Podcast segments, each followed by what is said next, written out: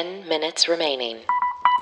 Hi, everyone, and welcome to the Daily Happy from 10K Dollar Day. Today is Tuesday, October 6th, 2020. Whether you're waking up or winding down, we want to be there for you. I'm Allison Burns.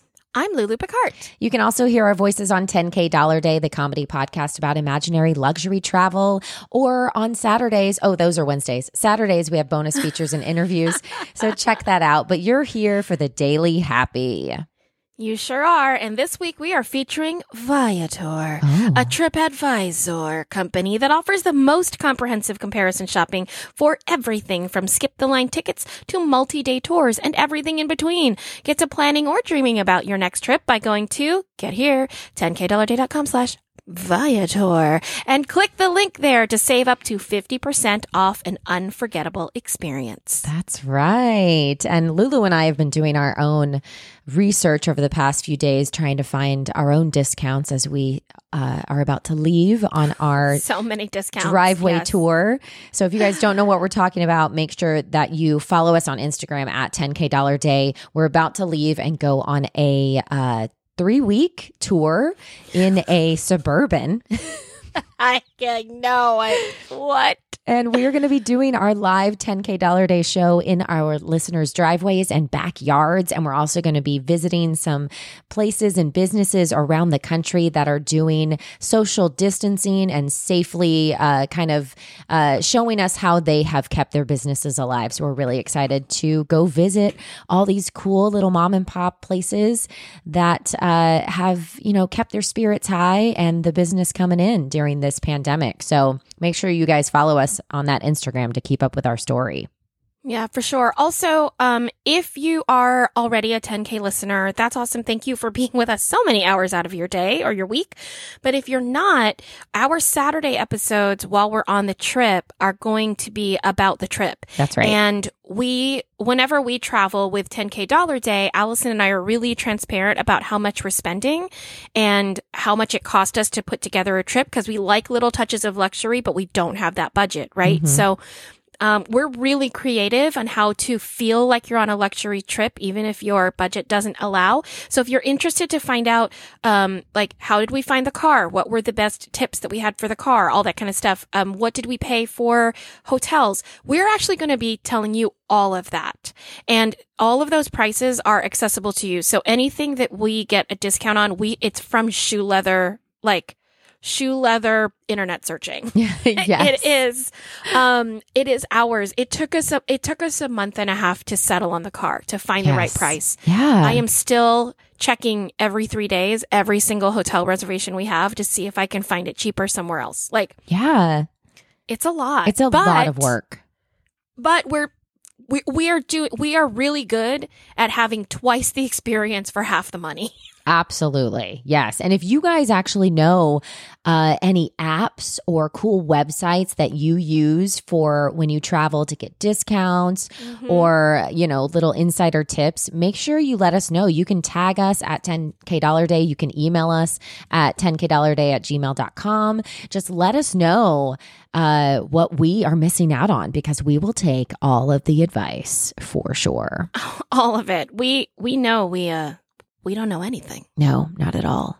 We're Uh, willing to learn. Yes. One thing that I have talked about before on this podcast and a lot of times on the other podcast is that I get super nervous about using the bathroom on trips.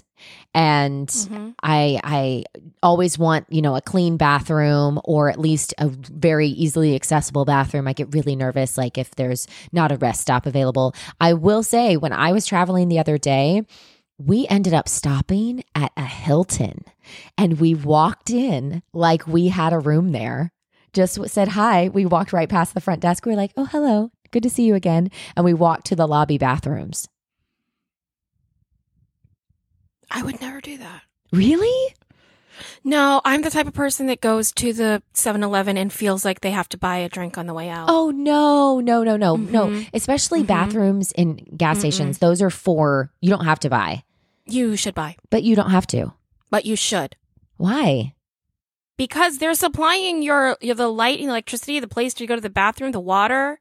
So the nicest thing you can do is buy a bottle of water. Uh uh mm-mm. Yes, it is your right to be able to go to the bathroom. It is not your right to be able to use somebody else's property. to go to Five minutes remaining. But that's why they're there. Gas stations are there for like a rest stop area. And there's a, a, a tacit agreement that if you use the bathroom, you buy a water. Otherwise, you would have gone to the rest area.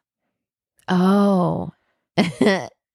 yeah, I straight up went into Hilton and I was like, this is baller. Like, this is Now, the best listen, idea. Before before I get accused of being a hypocrite, I have used hotel bathrooms in um in New York City all the time. yeah. right because it but new york's a different beast i feel because you have to like if you have no money you have to spend money to use the bathroom in Yeah. new york Yeah. um unless you know the tricks like yes i've used the bathrooms at the rehearsal studios at Ripley Grier many times actors equity building many times like Mhm. you're there you go i need to go to the bathroom where do i go you're out of the house whatever um but but yeah no i can't i wouldn't uh, mm. i just wouldn't Oh, well, we're on a budget though, so we might have to compromise a couple times or just find really great rest stops. Yeah, we're not going to steal bathrooms. We will we will stop at rest stops. Well, that brings me to my next point is or that at least bring your own toilet paper. I mean, think about all of the resources you're using for free that they did not put there for you to use for free and at least at least bring toilet paper. At least or your own hand soap or or don't go to the bathroom there. that's so crazy. oh my god, I use the bathroom all the time at places. All the time. I, I I think it's fine to use the bathroom if you're a patron of that no, because I don't have the not- money to buy a water every time. I'm like, I'm not spending money on a water. Like waters are like three dollars. Well, I mean, I don't know. Buy a Cow Tale. I don't know the Ooh, answer. Those are good. Well, Those are really good. I will tell you that one bathroom we will never be able to afford to use is the new NASA testing titanium space toilet. Have you heard about this? Not at all. Okay, so want to know NASA everything. NASA is testing this new toilet that's made out of titanium and it has cost them this toilet, one toilet, 23 million dollars. Okay. What? Why? Wait, Yeah. does it go in space? Is it, It because does. of like gravity things? It does go in space. Okay. It was actually. But they have a toilet because they haven't had toilets. I think in space. I think they have like weirdo contraptions. They do have weirdo contraptions and they've been really big at the space station. So this actual $23 million titanium toilet is not only uh, smaller and more compact, it's also better suited for women. Thank you, NASA. yes, NASA. Right? Finally, So it was packed inside a cargo ship that was set to blast off on Thursday. Two minutes uh, remaining. of this week. So just in a couple days. And it's going to go up to the station. It's going to be there for them to test it out for a few months. And if it goes well, then they're going to open this toilet in space for regular business, it says. And I'm sure that business, you know, had a double meeting.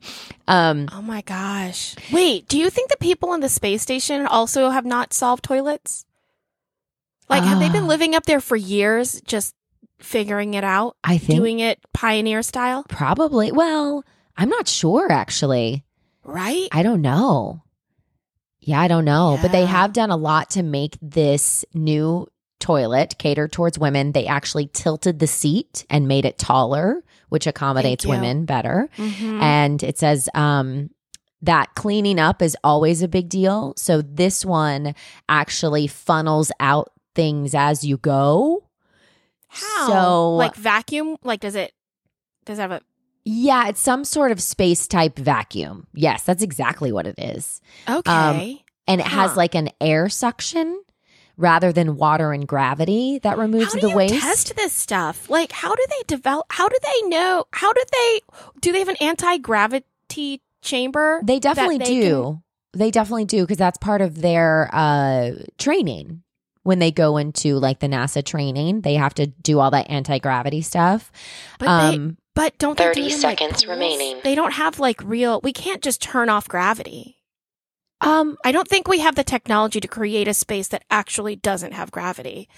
I think we have technology to to create force that comes up from the floor, like Oh. a you know that might keep you in the air. But I don't think 10, nine. Oh, we're already at 10. I Seven. missed everything. Six. It was five. it was all about four, toilets. Three. What? Two. Your one. fault.